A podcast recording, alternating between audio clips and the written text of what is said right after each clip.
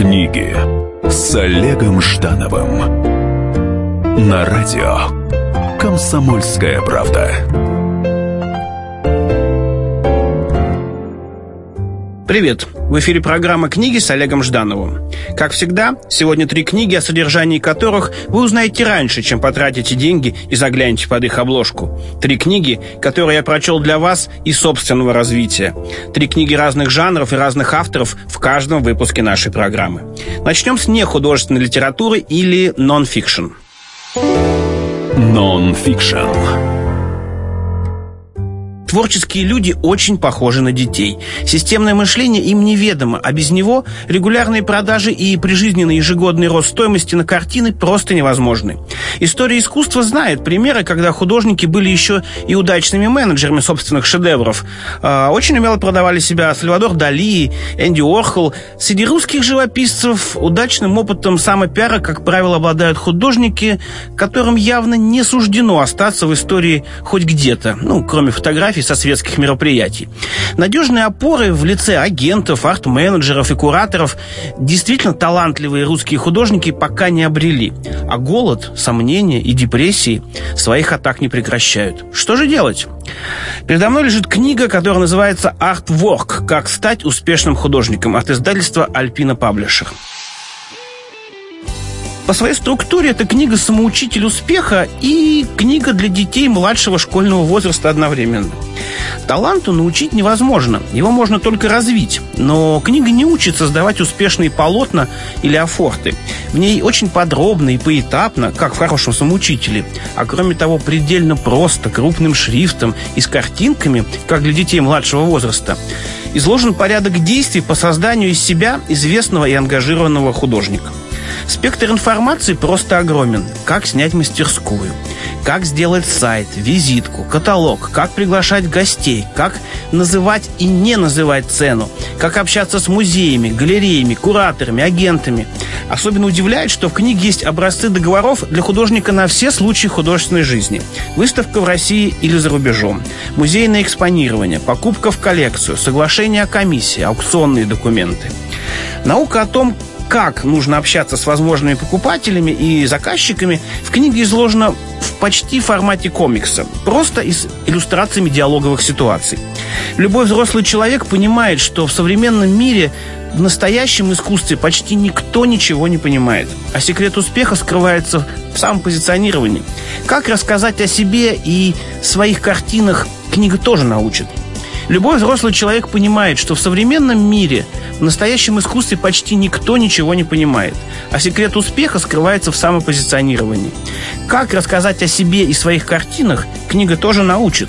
Необходимость в такой энциклопедии для российского арт-рынка и особенно для тех, кто уже не первый год создает прекрасные полотна, а на этот пресловутый арт-рынок так и не вышел, очевидно. Поможет она, конечно, не всем, потому что продавать и создавать амплуа и способы мышления очень разные на любом рынке. Но задача всякой инструкции состоит еще и в том, чтобы показать потерявшемуся человеку, что выход все-таки есть, и алгоритмы успеха существуют. От этого знания становится как-то спокойнее, и депрессии отступают. Что же у нас происходит в художественной литературе или в fiction? Fiction. Мире детских книг есть свой Оскар и пальмовая ветвь Канского фестиваля. Книгу, автор которой имеет сразу две подобных премии, стоит читать своему ребенку и за завтраком, и после ужина. Тем более, если книга обращена к такому всемирно известному элементу детства во всем мире, как секретики. Или те потаенные места, где все мы в детском возрасте прятали от взрослых свои богатства, мечты, перочинные ножики, записочки и другие странные предметы невыясненного применения. Передо мной книга «Желтая сумка» от издательства Ripple Classic. Книги бразильской писательницы Лижи Бажунги давно отнесены к категории мировой классики детской литературы, а сама она является обладательницей премии Андерсона и международной премии Астрид Лингрен. Вот, собственно, тем самым Оскаром и пальмовой ветвью детской литературы. Добрая и смешная книжка о невероятных приключениях одной девочки «Желтая сумка» стоит в одном ряду с произведениями Тувы Янсен, это о мумитролях, Джеймса Барри, это автор Питер Пэна, а Памелы Треверс, это барышня, которая написала Мэри Поппинс, Ральда Даля, который написал Чарли Шоколадная фабрика. Согласитесь, это очень достойное соседство. У девочки Ракел есть очень разнообразные желания. Она прекрасно осознает, что желание что-то вроде «хочу мороженого» вполне обычное, и его совсем не нужно прятать от чужих глаз. Но есть у нее и три потаенных желания, которые срочно надо куда-нибудь спрятать, ведь обсуждать их все равно не с кем. Странные взрослые говорят, что у них нет времени, а сами тем временем постоянно смотрят телевизор. Звучит как-то нечестно с их стороны. Ракел чувствует себя лишней и ненужной, а самое страшное, что ей не раз приходилось слышать, что она родилась по ошибке, не вовремя, и у семьи нет денег на четвертого ребенка. Под тучами этих невеселых мыслей Ракел мечтает спрятать от посторонних глаз и обсуждать только с каким-нибудь очень близким другом три своих тайных желания – стать взрослой, стать мальчишкой и стать писательницей. И вот однажды в ее жизни появляется желтая сумка – и семь ее детишек. Ракел думает, что кармашки внутри сумки – это детишки сумки. Одинокий мир Ракел полностью преображается, и начинаются совсем непредсказуемые и невероятные чудеса. Какие? Загляните в желтую сумку. От книги просто невозможно оторваться и детям, и взрослым. Тем более, что взрослые часто наследуют чувство одиночества и жизнь в ожидании чуда из своего собственного детства. И, наконец, встречаем книга удивления. Книга, способная удивить.